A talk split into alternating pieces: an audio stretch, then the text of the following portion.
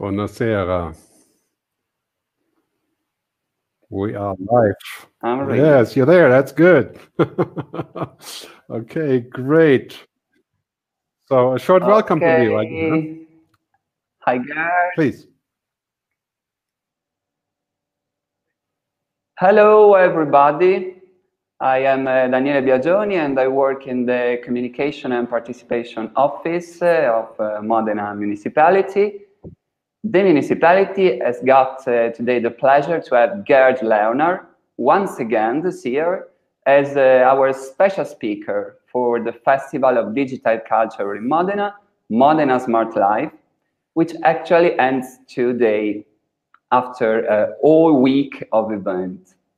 So I want to thank on behalf of uh, the municipality, Gerd, of course, for his availability also this year, and the BPER Banca for the support, the fundamental support to this event.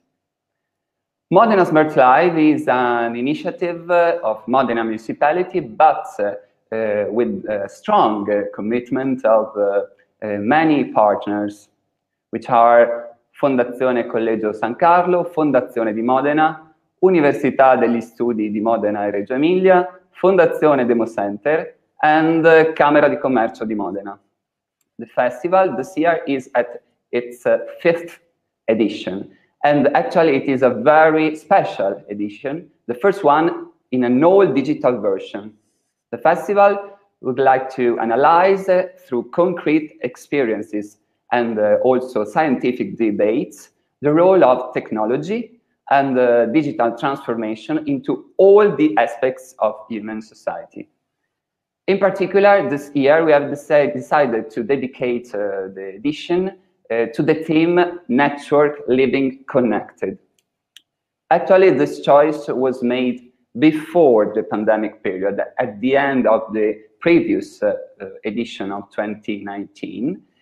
And uh, of course, it has become now even more effective after what we lived during the lockdown period, when uh, we were really connected only thanks to the digital technology. Modena Smart Life is also an essential part of the city's strategy to promote digital culture and to increase the awareness uh, of the great changes brought by digital transformation in uh, people's lives. Uh, the festival has got the ambition to consider these important changes from different points of view. Uh, this year, in this edition, we have identified eight thematic areas that try to show how the world is changed after the pandemic uh, events, and first of all, how the digital transformation has undergone a great acceleration during this period, the so-called big jump.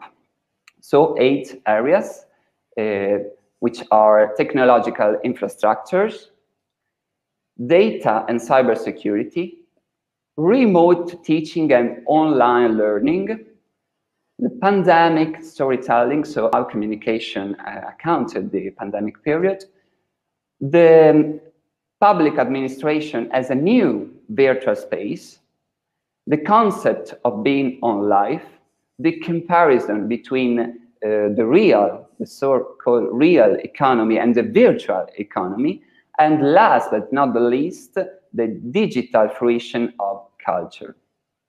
Okay, last year we had Gerd Leonhard uh, as uh, the closing speaker uh, of our festival with his remarks about the future. And uh, this year, after all what happened, we need these glimpses about the future even more, much more. And this is the reason why we ask uh, again to the futurist Gerd Leonhard to be with us this year too. So, thanks again, Gerd, and uh, I'll let you speak. Thank you.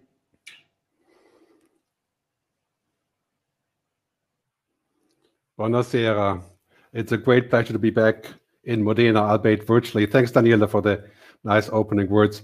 The biggest thing I will regret of not actually being in Modena with all of you uh, is that we won't be able to have a nice dinner together, which is, of course, always the, the crowning part of, of the gig. And, in Italy. So I'm speaking to you virtually today about, um, yeah, the the digital future. Uh, I, I want to start with saying one thing. You know, I think right now things are really, really pretty tough. I think for anybody, especially in Italy, and yet my opening statement will be that the future is better than we think, and I will explain it to you why that is and why it could be uh, if we make the right decisions. You can use right here if you're watching on YouTube or LinkedIn or Twitch or wherever you're watching. You can use the comment bar. There's my uh, my dear uh, fellow futurist Soha Rashid. She's going to answer the comments, and I will take some questions at the end. And I do have a special surprise for you at the end, a gift. You know, it's Sunday after all, right? Got to have gifts on Sunday. So uh, that's coming right, right up, and um, let's dive right in, right? First, I think you know it's quite clear we are currently on a bit of a Corona coaster, right? And don't be afraid when I fade out, I will come back. It's basically the emotional stress of going up and down, and things are constantly changing. I mean, I'm in the same position than many of you. It's like we don't know what's going to happen next week. We have to turn around. We have to find strength with each other. And you know, the other day I had a great conversation with other futurists about how we are feeling about our speaking, where it's going. The Corona coaster is here to stay, and we need to support each other. Um, we need to figure out, I think, at least for the next year and a half, as to what is happening and where we are going. And here's a short forecast on this, right? This is from uh, McKinsey analysis saying, you know, no matter how you look at this chart, it's really quite clear it's going to be until the end of 21, maybe 22 in the Eurozone until we have some semblance, not of normal, but of the next normal. And, and it's, you know, it's really quite clear that this we're in for the long haul, right? This is an L shape, regardless of the vaccine. Uh, and the economic recession will be felt in the next years. I think if you're a millennial around 25 years old, some of you may be online watching this. This is a, a, very big event. It's not like the financial crash. It's not like Fukushima. It's not even like September 11th. Uh, I think it's a, a huge cut and also a huge opportunity as we go into this future. I mean, basically, COVID 19 has been a giant accelerator for technology. And most of that is good. Not all of it is good, but take a look, right? Remote working, yeah, all of you know what that is. Telemedicine, that has exploded. You know, people going to the doctor virtually, e-commerce, online entertainment, remote learning. I mean, basically, technology is the winner of this whole crisis, uh, where we're meeting through here. But does it mean because technology is everywhere that we're going to stop thinking about actually coming together, hugging each other, having food together? I don't think so. I think th- these are hybrid approaches that we're going to see in the future. Very, very important that we don't give up on this. You know, this is probably going to come back in some way or the other. But as CEO of Microsoft said the other day, Satya Nadella, you know, we have seen three months in three months the innovation of uh, the last in six months the innovation of the last six three years right i mean the amount of transformation consumers have changed everything in their life work shopping learning live at home the list goes on you can see it here right it's basically when we look back we probably have never changed as much as the last six months as to how we do things. You know, I have a neighbor who's 75 years old. He didn't even know what Uber was, you know, the, the taxi service, the on demand service. And the other day, he keeps telling me that all he eats now is Uber Eats. it's like, oh, yes, okay, this is how we're changing it. It's a different narrative, different story. And this is the header, right? Tell her anything, remote everything. And remote, everything is really practical, it's cost efficient, it's starting to work, but is it human? I think it's heaven and hell at the same time. If you do a lot of Zoom calls, you know what hell looks like when you're sitting on that all day, look, looking at the green light, you know, trying to come up with a fancy head that you can put on, uh, which you can now do on Zoom. Uh, but I'll spare you on that one. But it's on the one hand, it's a great thing. You know, we all love it. But on the other hand, we're saying I can actually meet with real people. And, and this may also be a question of age, of course. I think if you're 15 and a gamer, this is what you do. Right? But yes, we have to be a little bit careful about this. And, you know, the world is to an extent upside down. Right? Things that used to matter are impossible now. If you like cruise ships, that's over. You know, if you live in Venice, they're not coming back. Sorry to tell you. that eh, there is no normal. We're not going back to normal, and we don't want to go back to normal. There were many things about normal that weren't so good. Right? Inequality, economic distress, and of course, Italy has many normals that in the end, we all agree that probably need fixing. I live in Switzerland, and we can say, yeah, we had a good normal, but the future isn't going back to this. I'm sorry to tell you, but there will be new normals, and we're going to live in a world of pivoting. Right? Great American word. We're turning around the ship. Tourism, agriculture, right? Everything is turning around. I mean, this is basically a time for us to reinvent ourselves. Tourism is the hardest one, clearly. I think uh, Italy has great cards however. I'll talk more about that later. Uh, but the same goes for live events, conferences, rock concerts, movie theaters, uh, airlines. You, know, you don't want to be in the shores of airlines now. Uh, automotive sector, that's right around Modena, that whole area north of Modena and between Milano and Modena is, of course, where all the big brands are, the manufacturers, and last not least, the fashion industry. Right? We have to think about how we can do things differently because a year and a half of adaptation and then a different consumer, a different mindset. And how are we going to go virtual without losing our soul, right? Our reality, our what we are and what we stand for. I mean, you can't eat on the internet, right? That's a very big deal in Italy. So, but here's some examples of adaptation, invention, pivoting. Here's the DJ that plays a concert, uh, basically a drive-in concert, very popular in Denmark, or also the US. Here is how people eat now, right?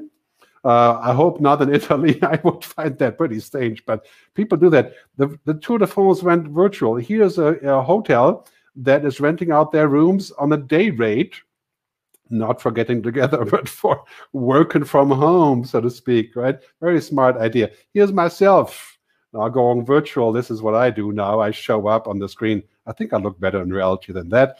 Uh, and here's something really interesting. I want to actually play a short video for the a fashion show uh, from from Jacquemus is called the the fashion brand, and this fashion show is happening in a cornfield, right?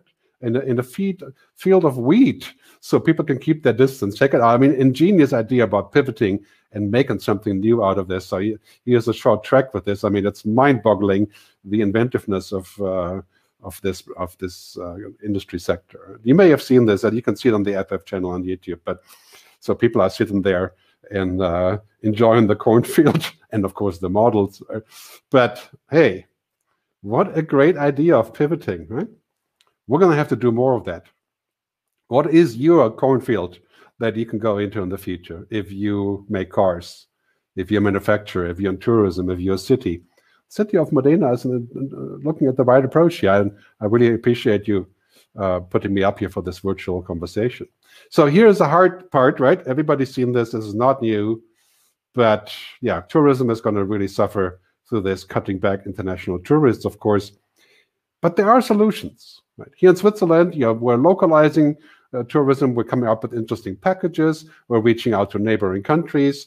There's many, many things that we can do. Of course, I don't have a ready-made solution for this, but I think you know Italian people are ingenious. Uh, of course, people in general tend to be ingenious in the tourism business and in restaurants, and I think we'll find a way forward here. So generally speaking, we are in a world of VUCA. Right? You may have heard this before. Volatility, uncertainty, complexity, ambiguity is used in the military a lot, which I don't usually quote, but hey, makes sense here. It's that's our future. Right? And how are we going to do that? Well, I think we have to what I call flip the VUCA. Right? Turn it around. We have to be fast, velocity, unorthodox. Hey, that's something Italian. We can think about that. Co-creation and the good old American word awesomeness come up with great ideas. Now there's companies inventing things that work only because of this crisis. I mean, Airbnb is now doing virtual experiences. I don't know how that would feel, but hey, you know, think of that idea as, a, as sort of a flip in the VUCA exercise. So this is something just to take home as a as a way of approaching this crisis. You know, whatever you do, try to co-create, come up with ideas, do new things. And three headers here unorthodoxy the most important new ideas things that you haven't thought of before ingenuity inventing stuff on the fly i think leonardo da vinci right i mean he invented what 5000 things courage and that's what we have to give each other we have to encourage each other to get through this because eventually something better uh, a better future will emerge not in not back to the normal? So let me talk about the key topic here of my presentation. uh, the great transformation, technology, humanity. What does it mean? I mean, we're moving into uh, transformation and hyperdrive, right?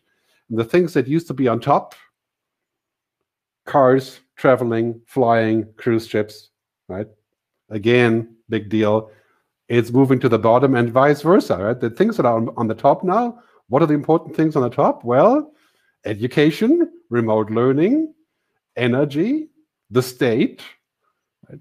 of course, anything to do with health and wellness and food, that has all moved to the top, right? And we're, we're looking at a whole different world now. Our priorities have changed.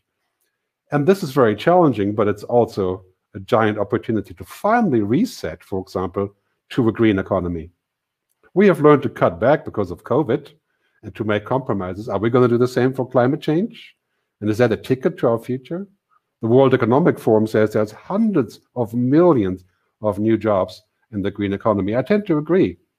We have to make the right decisions. You know, we have to use this transformation as a catalyst. So there's four winners. Yeah, well, actually, that's five, but I'm going to just list four here. so uh, four winners of the current crisis that are going to continue to win on the stock market, probably, but also in general, big tech. Right? Everything is about tech. Uh, so it's actually too big tech. I will talk about that shortly, what that means. Big health, hundreds of billions, if not trillions of dollars, euros, are moving over into the healthcare space. The vaccine, bioengineering, biotechnology, convergence of, of biology and technology. And that's going to be a very fruitful place to work in. We're going to reallocate money there. We're going to drag the social sector into this. And America will finally, maybe next year, really have a public healthcare system. I'll talk more about that in a minute. That's that's of course a hopeful angle. And big state. Well, lots of people don't like big state because it feels overbearing, but this is what we have now. When we have to find the state politicians that we can trust. Now there's an oxymoron. Here in Switzerland, we trust the state, it's going really well. But think about Brazil, you know, people don't trust the state. Americans, Italians, well, there's a debating point for later, but big state is everywhere. And I think big green is the ticket. Right? I mean, if you're in the business of sustainability, renewable energy, uh, sustainable vacations, tourism, ecotourism, I think this is where we headed like really quick. And, and in Europe, we're using the COVID crisis to think about this, how we can actually address climate change. Many countries, it's the opposite. Brazil or India, they're saying, oh, basically, okay, let's we have bigger things to do now than to also think about climate change. But think about this logic if you can make sacrifices because of a pandemic, if you can be told by the state what to do and by the police because there's an emergency, would you do the same for climate change? Are you willing to pay a carbon tax on airline flights, not take your car into the city? I mean, these are things that we're going to have to do, basically sacrifices, compromises. And they will generate a huge amount of new business and new work if we get our agenda right. So as a Star Trek fan, of course, we're going basically warp drive into the future. I mean, we are in a situation where it's not just fast anymore, it's mind boggling fast. And we have to get used to this. Basically, my kids will live in a world that's going to be so exponentially different. They, they will live to be 100 on average. The kids of my kids may live to be 120. I mean, think about this for a second exponential change 4, 8, 16, 32, every 12 months, a leap. I mean, the world in 10 years will be more different than the world if we go back 100 years compared to today. Right? I mean, the changes we're going to see that we have to be aware of them, and we need people with wisdom to be our guides. Right? We need every politician, every public official, and every CEO and every futurist, of course, right, to have a driver's license for the future but to understand where this is going. And I think this is becoming crucial now because we have to make decisions every single day. Look at healthcare, right? I mean, the combination of data and science and analytics and maybe AI.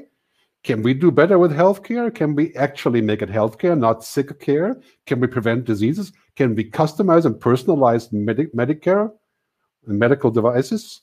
Can we use better diagnostics, cloud biology, better food? Yeah, of course we can. And I have great hope that the convergence of technology and biology will create a healthcare system that is affordable and that is accessible and that will also deal with the digital divide. Now that's of course going up. Tele telemedicine telehealth. I foresee a time in the future where 80 to 90% of doctor visits that we have today are, are not no longer needed because we can do it through devices like the Apple Watch. But you know, there are many other devices apart from the Apple Watch. But we're going to see a huge explosion here in the next couple of years. Working from home, same thing. This is going to explode. Not everybody has a fancy setup like this. Uh, I think the reality is probably more like this, right? Where we're saying, "Oh my God, I have to like do double duty," uh, and this is, I'm sure, quite familiar with you. But here's the good news, right? We're going hybrid as far as work is concerned. Work from home, work work from home, work from the cafe, work from the beach. What I've always done, really. Right? Maybe not work too much, maybe work less. But human relationships, H to H, human to human, in the flesh, in the meat space, as some people call it, I have a good laugh about that one, are becoming more valuable. Just because we use these devices doesn't mean we, we are going to forget what it's like yeah, these are tools. We're going to use the tools and we're going to go hybrid. If you don't know how to do that, you'll be in deep trouble. But things like education, yeah, we can learn things online, but really the learning happens between people when we get together. Why people go to MIT? Why do they go to MIT when they can watch all the courses online? Because of the experience. Keep in mind when we think about working from home, the way that the human brain is wired, right? Experiences, relationships, engagement. As long as we're human, we're going to look for that. Right? And that's, by the way, a great ticket for tourism, the future of tourism, just to lean back to this. So we are in an amazing time, right? The largest technological transformation in human history. All this stuff being invented at the same time. I think this is really exciting, possibly overbearing, but talk about overbearing. Take a look at this one. 2050, many of my colleagues like Ray Kurzweil say we're going to reach a point to where machines have potentially the same power possibilities than us. Whatever that means, I don't think machines will ever have emotional intelligence or exist right, in that sentience or sapience wisdom. Right? But they will be pretty damn smart and they will do many things for us. And in 2050, we have to be ready. We have to think about what that means and what we want them to do and what they should not do. Probably that's a much more important question as to what they should not do. So here's my key point on technology in the future. I think we will have all the tools we need to solve practical problems water, food, energy, disease. But will we have the wisdom? Will we make the right decisions? That is the key point. We have the tools, but hey, you can use a hammer to kill somebody or can use it to build a house. Ah, I can use AI in the future, not me, but people can use AI to kill people. And so, what are the rules and social contracts governing all of this?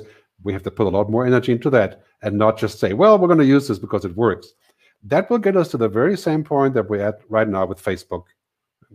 Just as an example, what used to be good has now become an AI driven uh, marketing machine, a data engine where we are the content.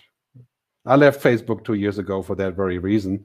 I'm not going back, and I think it's becoming unethical just just to actually, you know, be part of it. So anyway, different discussion. We'll take more questions on that later. Yeah, here's important point: putting the human inside. We should always have humans in the loop. We should always make sure that it's the human benefit that counts, not the monetary benefit. That's not the same thing. There are other human benefits that are not about money. we should make sure the combination of people, planet, purpose, prosperity, uh, purpose being the key word here, that is becoming the future of technology. So, exponential technological progress brings up an important question. That question is well, yeah, it's great, but is there such a thing as too much of a good thing? So, enter my friend Elon Musk, parenthesis. Right. Elon has invented a thing called the Neuralink, uh, which he tried, to, he, he demoed the other day with pigs. Basically, an implant in the brain that sends out signals where uh, the pig can be uh, uh, communicating and, so to speak, also control their limbs. You know, it's it's meant to help paraplegics and so on. But it's a long story. Let me play the short clip for you. I think you'll find it quite entertaining. And then after that, a short quote from Elon Musk himself.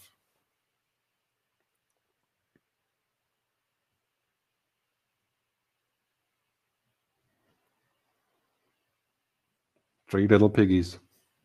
Gotta check it out on YouTube. But here is a question from the audience. I think you'll find this revealing. Uh, another question from Twitter Will you be able to save and replay memories in the future? Uh, yes, I think uh, in the future you will be able to save and re replay memories. Um, I mean, this is obviously sounding increasingly like a Black Mirror episode, um, but uh, well, I guess they're pretty good at predicting. Um, so here it kind of shows, you know, what is the business model? Yeah, it's backing up the human brain. I mean, we see lots of TV shows about this. Yeah, too much of a good thing. you know, that's like, okay, Elon, keep going and, and good luck with all the stuff that you're doing. But this is really far out in my view. Possibly the idea of being superhuman uh, or living forever. I mean, let's be real about this for a second. The other thing that's really interesting uh, is uh, something that Facebook has just launched with, with Oculus Rift called the Infinite Office. And of course, there's good timing for this when you think about the current COVID isolation and not going out. And this is probably going to come back for most of next year. Uh, now we can do this, right? We can virtually live at home and do all that stuff. And what good timing for this product. And I don't know whether to laugh or how to or, or to cry. Um, I think this could be fantastic. It could, in fact, be so good that I would get totally hooked on it. And I think a lot of people feel that that way about virtual reality. But where's it going to take us? Eh? And I think this is my hunch of where it's going to take us. It's going to take us to a place of constant evolution where we are no longer capable of functioning without it, right? where we are so networked that we can't get out of bed without the connection. Then you're going to end up with a great show on Amazon called Upload. If you can watch it on Amazon Prime, that does exactly this story. But we had to think about what that means. You know, Marshall McLuhan, the famous media theor- theorist and also futurist, of course, great uh, uh, influence on my work. He said, We shape our tools and thereafter they shape us. That was 60 years ago. I don't want these tools to shape me. I don't know about you, but I'm also going to put a second quote here from Marshall It says all extensions of man and woman are also amputations. When we add something that makes us more powerful, we also remove something. And what would we be removing when we use virtuality all day long? Well, it's kind of like what our world would be really boring afterwards. Uh, it's kind of like a, a, a, giant expansion that amputates pretty much everything else. I think we need to be very careful about this. We need to use it for the benefits, health, technology, medical. Right? But how about the things that are too much of a good thing? Great show on Netflix, The Social Dilemma. Okay, it's available in Italian. I want to play a short sample so you can see it. This is what every... Questo è quello che ogni impresa ha sempre sognato. Avere la garanzia che se viene inserita una pubblicità avrà successo. È così che fanno affari, vendendo certezza. Yeah, they sell certainty, right? selling certainty. That's what technology does. Take a look at this movie. I think you'll be quite impressed. I really think we need to do this. Right? We need to make sure that every person that is involved in making those decisions, especially in social media and other media, right, has a what I call technocratic oath. It has to give us a technocratic oath, like a doctor, right, who gives us an oath to do the right thing and to always look out for the benefit of his patients Who's looking out for the benefit of the users? What is the oath? I mean, clearly we're going to need responsibility. We need a Hippocratic oath for technology. Right? We need to think about something like a council of ethics right? that is beyond the business purposes. And I've suggested this in my book, which is available in Italian, but I've done that for years, and finally we have some. We have one in Singapore, we have one in Denmark. Maybe we should have one in Modena and in Italy at large. Right? What is ethical technology? This is going to be an important question because right now technology is so limited still by what it can actually do well. But 10 years, the sky is the limit. This is a big question. Not what we can do with technology, but what do we want to do? Great quote here from Tim Cook, CEO of Apple, right, who says, technology can do great things, but it does not want to do great things. It doesn't want anything. Technology is neutral. It doesn't have an agenda. It has code. It doesn't live. If we want something with technology, if we want to have a good life, in the future, if we want equality, if we want to live in an equal country, if we want to solve problems, we need to make our own decisions. Right? We need to inject ethics. And what makes it worse is that technology is basically everything now. I mean, technology is eating up all the other industries telecom, banking, financial services, healthcare, pharma, transportation. Everything is becoming technology. Right? So imagine what will happen in 10 years when technology is up the exponential scale another 10 steps. We're talking basically in the neighborhood of 500x and, in you know 10G and 10 billion people on the internet. Uh, we're going to need to think about what technology is supposed to do and what it's not and what are what are its limits? And and we have to ask why not just how. Today we're saying well you know how does it work? How do i get my movie to stream properly? Or how does 5g work? Or any of those things. But the future is going to be about why. Why are we doing this? Is it good for us? And who's in charge? Is it the users in charge or is it the platforms in charge? We're moving into the future what i call the mega shifts. It's a big topic in my book. You can actually download the third chapter of my book for free at megashifts.digital. Not to promote the book, this is a great resource, and it's available in the Italian, megashifts.digital. And so all of these things, automation, uh, robotization, cognification, smart machines, you know, the stuff that we talk about every day without getting too geeky and meme slinging here, right? Uh, this is going to explode. I mean, basically, the world is going to change more in the next 10 years than the previous 100 years and, and it's technology that drives it. But technology drives it, and ethics defines it. It's the why question. The purpose is what defines it. That's what should define it. You know? Today we also have this question a lot where we say, well, we're defined by the fact that it's just working, right? So it's working, I'm happy. But we have to go further. When we think about technology like smart machines, so-called thinking machines, there is no such thing as a thinking machine. Right? Smart machines, yes read Stuart Russell's book, Benevolent uh, AI, I think it's called, or Human, Human, whatever AI, but just look at Stuart Russell. Great book about AI when he talks about what AI actually is. It is not like us, it is what we are. Right? We are in a universe of many things that we do, like foresight, curiosity, purpose, passion. Can you imagine a passionate computer? That will really take us into science fiction. Critical thinking. I mean, a computer can't think about what may happen in the future apart from, of course, projecting and using numbers, but understanding, wisdom, context.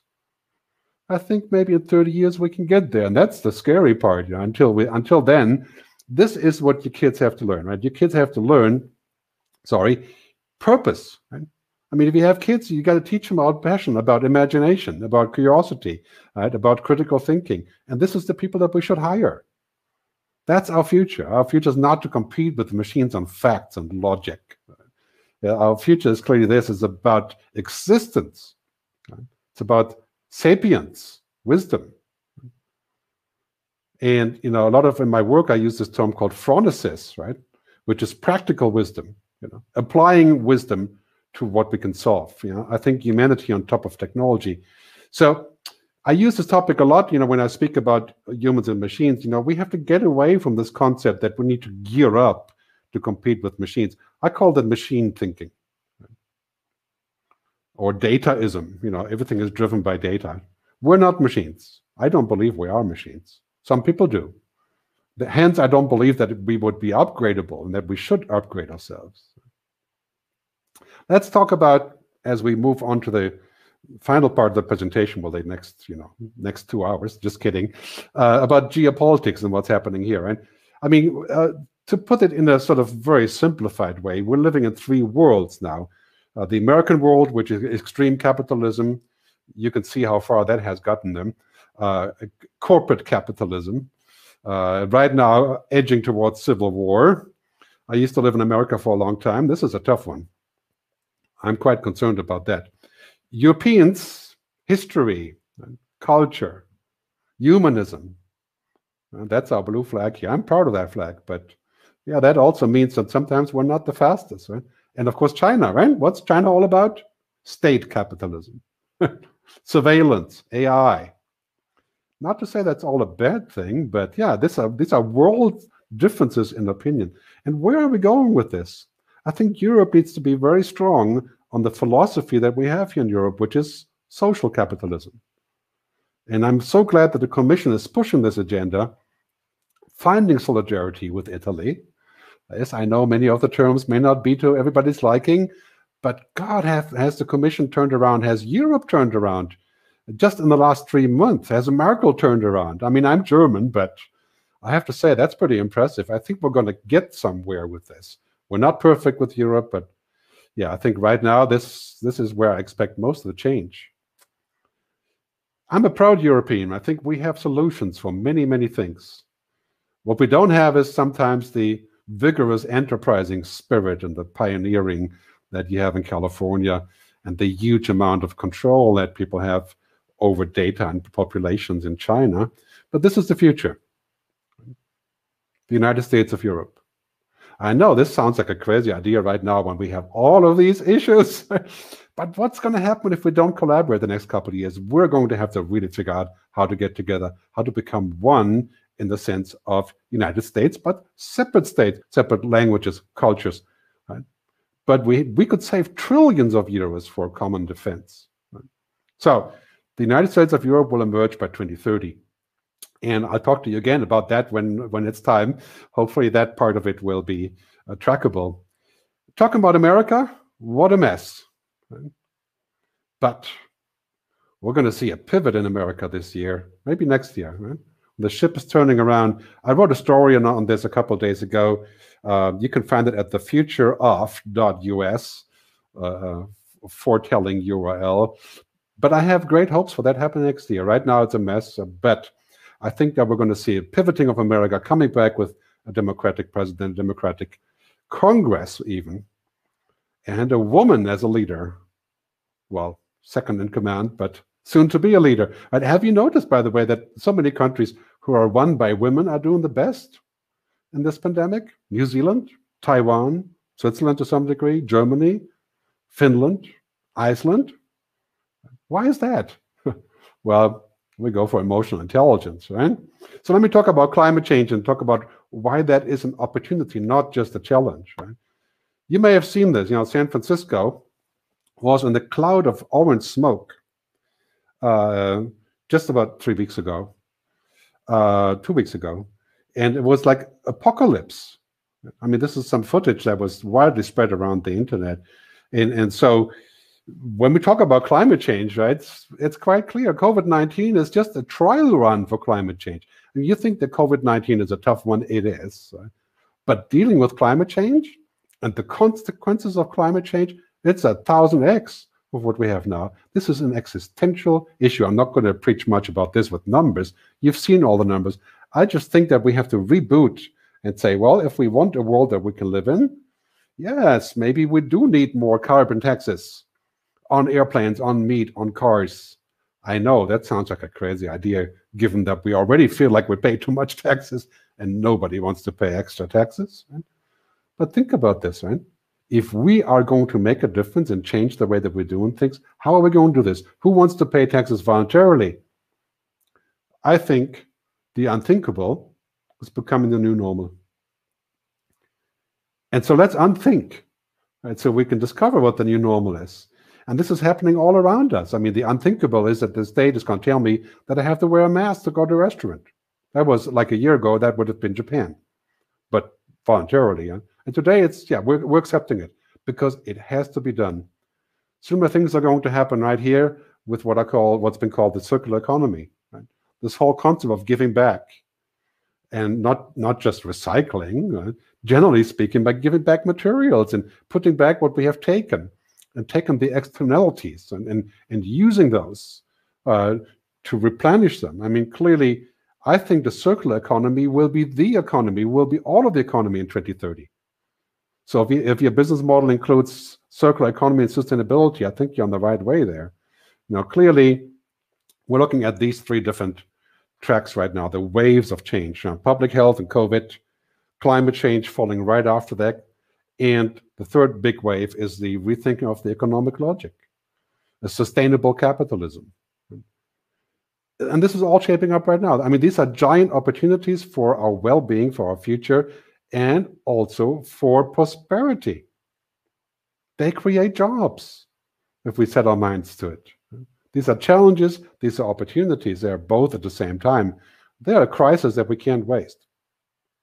To get our world going again, there's, we have to step in the right direction and do this, right? We have to go to a new narrative. And, th and this is what's important. That new narrative is this one, right? By investing in food, land, infrastructure, into nature. What the World Economic Forum has researched is roughly the same money that we're spending globally on stimulus packages, 2.3 trillion. If we spend a little bit more than that, we can create 390 million new jobs by 2030 by putting the money in the right place, by making the Green Deal the center of everything. And I think this would be amazing for Italy. I mean, there's so many am amazing companies in Italy that are already following in this in, in this direction, that are already pulling everybody in this direction as well. This new narrative is going to be crucial, I think, for our future. Two stories here. On the left, technology. Clearly, that is going to be what we have to take as a, as a landmark. Right? Exponential convergent, the power of technology. Right next to that, humanity. Holistic business models, circular economy, and human benefit. Not human-centered in the Anthropocene kind of way, right? but human in terms of the benefit that we're receiving. I think if you write that on your flag for the future, post with COVID, we don't know when post-COVID is, that would be the right direction. You know, the landscape of money around us of capitalism has quite clearly failed to take care of many things that it should take care of. And I think we're moving into a world where we're going to see what I call the quadruple bottom line. And that's been written, uh, written and talked about for 20 years, including, of course, Al Gore and others. And there's even a book called People, Planet, uh, Purpose, People, Planet, Profit, I think. Um, I call this People, Planet, Purpose, and Prosperity.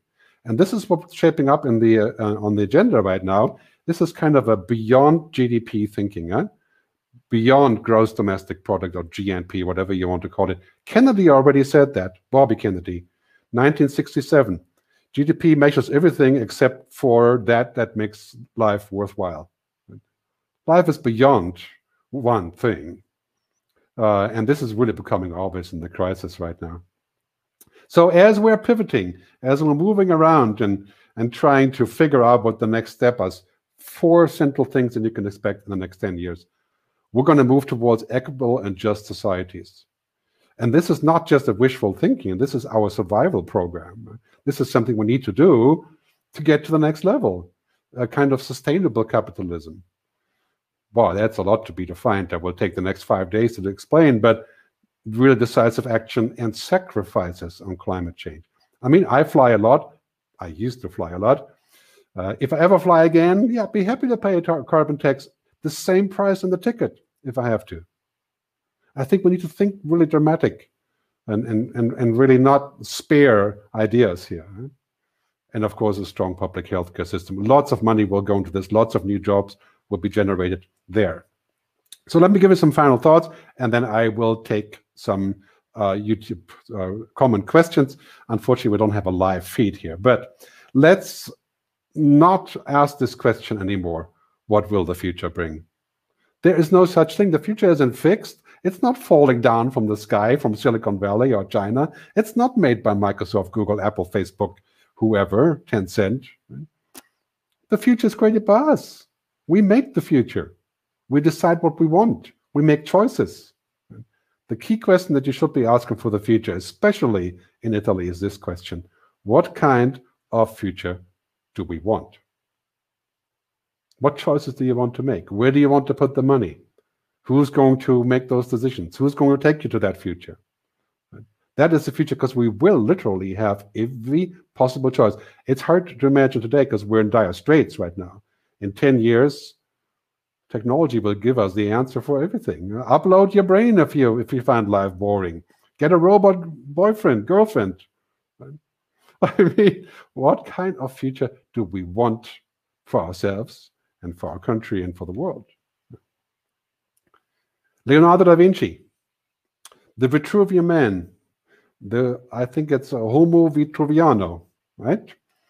The Vitruvian man as a symbol of how we are connected to everything around us, and the symbol of the Renaissance, of course. And now we're having a new Renaissance. And this is what's surrounding us now technology, mind boggling AI, the Internet of Things, 3D printing, mind boggling possibilities and solutions, the key to our future in so many ways. But technology will not fix social, cultural, or political problems. That's up to us. That's us up to up to everybody. And the I call this the Neoluvian man, Neoluvian woman, right? The uh, Donna Neoluviana, right? I suppose. I think we're going into the future where we're going to see a new human renaissance, an awakening of people saying, you know what, this is great to have, but what does it do? And what shouldn't it what should it not do? I mean, let's be honest about this. You know, we all want to achieve combinations of people, planet, purpose, and prosperity in different levels. We're going to have to come on come onto the same agenda here with 10 billion people connected to the internet in probably less than 10 years.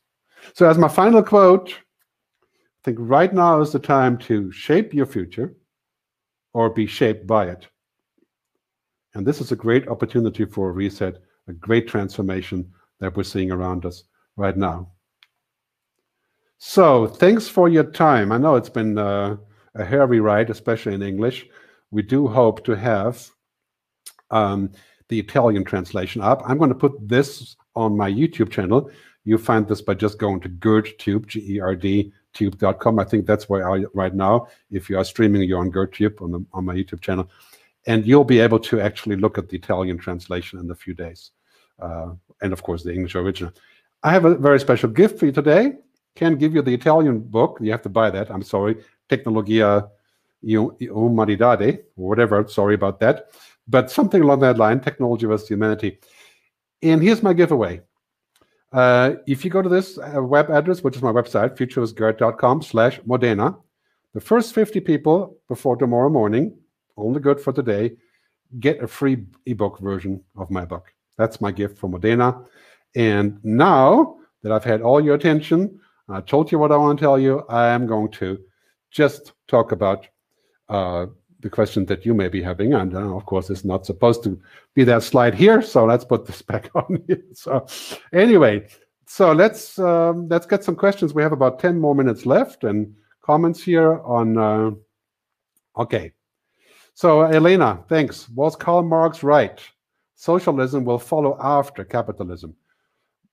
Well, let's put it this way. I think there were many things in Karl Marx's writing and theories that were right, but applied wrong.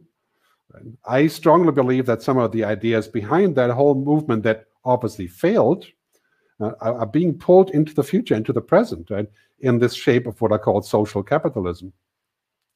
And whatever we are going to end up calling is, components of collective well-being have been talked about for, for hundreds of years in all different systems. And the key question that I get a lot from people asking this question, do you believe that humans can actually do the right thing? Do you believe that we're actually good? Or are we actually bad? Do I have a utopian worldview or dystopian worldview? I think that humans are essentially good. I think we can achieve that given the chance. There's a great saying by Winston Churchill, who applied it to Americans. He said, Americans will always do the right, you can count on Americans to do the right thing after they have exhausted all other possibilities. And it's kind of like that with us. You know, I, I, really do believe that we can get there and that we have to right, make the right decisions and come together and find the common goal. So, um, Daniel Peekaboo, hey Peekaboo, wherever you're from, uh, in this moment of uncertainty, which kind of factory or whoop, now you've moved up, or economic economic activities would be right to invest in? Well, clearly I said it earlier, big tech, big health, big state. Well, that's not really a stock. That's more like a uh, something that's a result of technology also. And of course, big green absolutely divest from fossil fuel as quickly as you can. That is that is my advice. We're moving to a green world. Invest in healthcare, invest in biotechnology. I mean, there's so many interesting things happening. First of all, invest in yourself, in the skills of the future. Uh, ultimately, invest in your kids. Our ultimate job will be to be more human, or to be human. And that is an investment that we have to make. So I think many, many new things will happen, but you know, we're, we're seeing the, the end of oil within 10 years. Oil as a, uh, a fuel source is going away and as a business. Probably not in 10 years, but within that 10 years, you'll see it evaporate as as a true driver of the world economy. We're leaving the fuel economy behind, the fossil fuel economy. We're moving to renewables.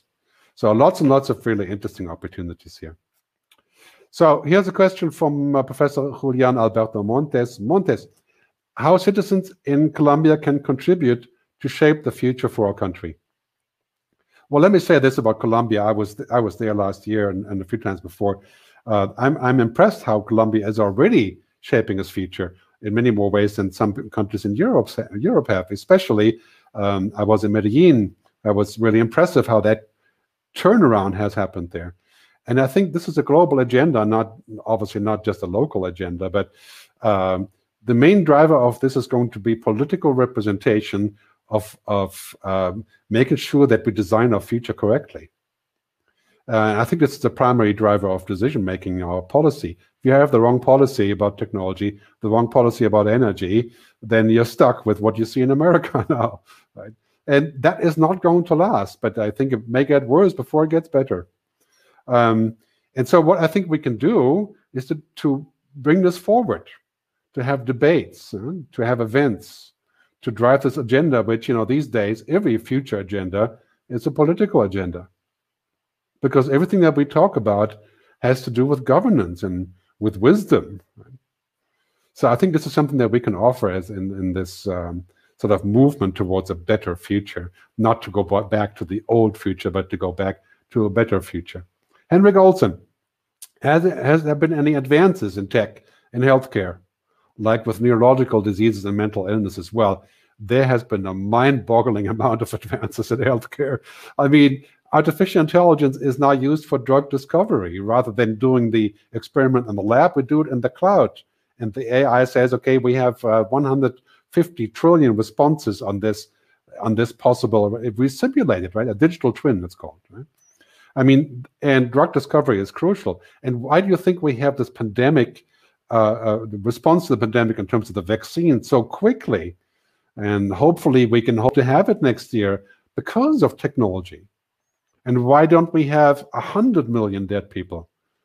We have about 2 million dead people now, which is very sorrowful. But yeah, other epidemics, we had 100 million. That's because we already have these technologies and we have data and we can collaborate and science is coming back as meaningful. So, I mean, in terms of biotechnology, yeah, reading our data, analyzing it, Human Longevity Inc., yeah, check them out on YouTube. Not to endorse anything in that regard, but yeah, I think quite clearly the convergence of technology and biology is happening now. In 10 years, we're not going to take pills for cholesterol or statins or you know, and not even diabetes, right? And we'll be able maybe to prevent cancer, not to heal cancer. Those are giant steps forward. We're, we're going to have to allocate the right money. We're going to take the money out of military in many countries uh, in all the things that we're wasting money on and put them into healthcare, put them into green development, put them into new ways. And, and clearly that's going to be a giant boost for work. So I'm quite hopeful about the future of work on that note. Uh, we just have to rise above the machines. The machines will do all the routines and we'll do everything that's not a routine and that's how it's always been really we have to adapt we have to pivot as i was saying earlier. So uh, emily Dotelzer, thanks for your question. How do you think human relations will change because of the technological revolution? Well that's a complicated question yeah? like i said earlier yeah, relationships engagement experiences we are existent right? We we are not mere machines People would argue that. I, I argue that we're not. Uh, we have a spirit, whatever that is. Right? I'm not religious, but I think there's something here that is beyond data. And I think as long as we are not going to modify ourselves to become superhuman and to become a machine, like Elon Musk seems to be suggesting, then I think that's going to prevail. Will human relationships change? Absolutely, they always have. I mean, when I get to live to be 120, that changes everything around me. But those basic things, you know, valuing each other, solidarity, looking out for each other, wanting to be together, I, I don't think that will change. And when we look at all the possibilities of attempting to turn humanity into technology, like through virtual reality, or like telling us that our happiness is in the in the cloud. You know? Well, I'm here to tell you right now that happiness is not in the cloud, and you will not find it on the screen. You will not find it in an app. Those are tools. A carpenter takes his hammer and doesn't feel happy about the hammer, wants to marry the hammer or become a hammer. It's a tool. And I think it's going to be the same with technology. And we have to be very careful to safeguard ourselves. And, and, I think we're going to need something like the Digital Ethics Council I proposed to safeguard humanity. I think the more that we connect, the more we must protect what makes us human. Seems like an oxymoron or, you know, seems like it doesn't fit together. But I think that's the mission. So, uh, yes, um, Hawaida Nadim, how do you envision the alleviation of poverty over the coming decades? Well, you really have some tough questions for me today. Uh, the, uh, the alleviation, uh, getting rid of poverty, is not being driven by technology. Technology has driven some of it in the past by making it easier, for example, to go online or to use a mobile phone. And we have risen around the world. Poverty has declined. If you're looking at Max Roser's numbers or Hans Rosling presentations, you know, people don't talk about that. Poverty has declined, especially, for example, in Brazil. That's going back now. And, and the real alleviation of poverty is distribution of money, equality. It's it's tax systems. It, it's it's justice. It's social capitalism, as I call it. Right. It's finding a way to distribute our enormous resources and putting the money in the right place. You know, clearly poverty and inequality are also drivers of crime and terrorism. So that that is a huge thing that we have to solve. So what, what we need there is wise policy and, and and using technology in the right way. We there's no app for resolving poverty. you know, that's something that we're going to have to do. And you know, digital divide, right? The great example.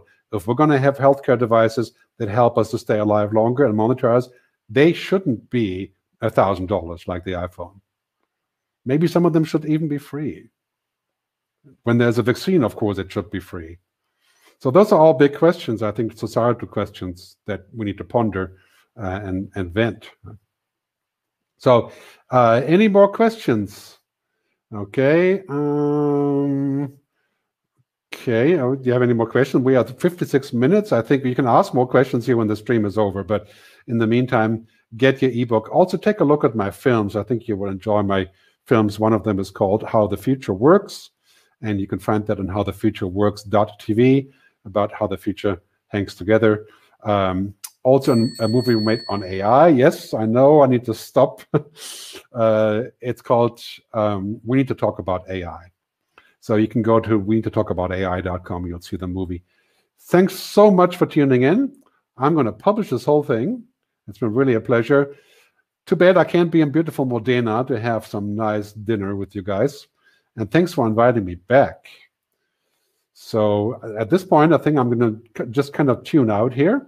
Daniela is gone, I think. Thanks so much for being here. And it's been a great pleasure. And I look forward to seeing in the future. And best of luck. Live long and prosper.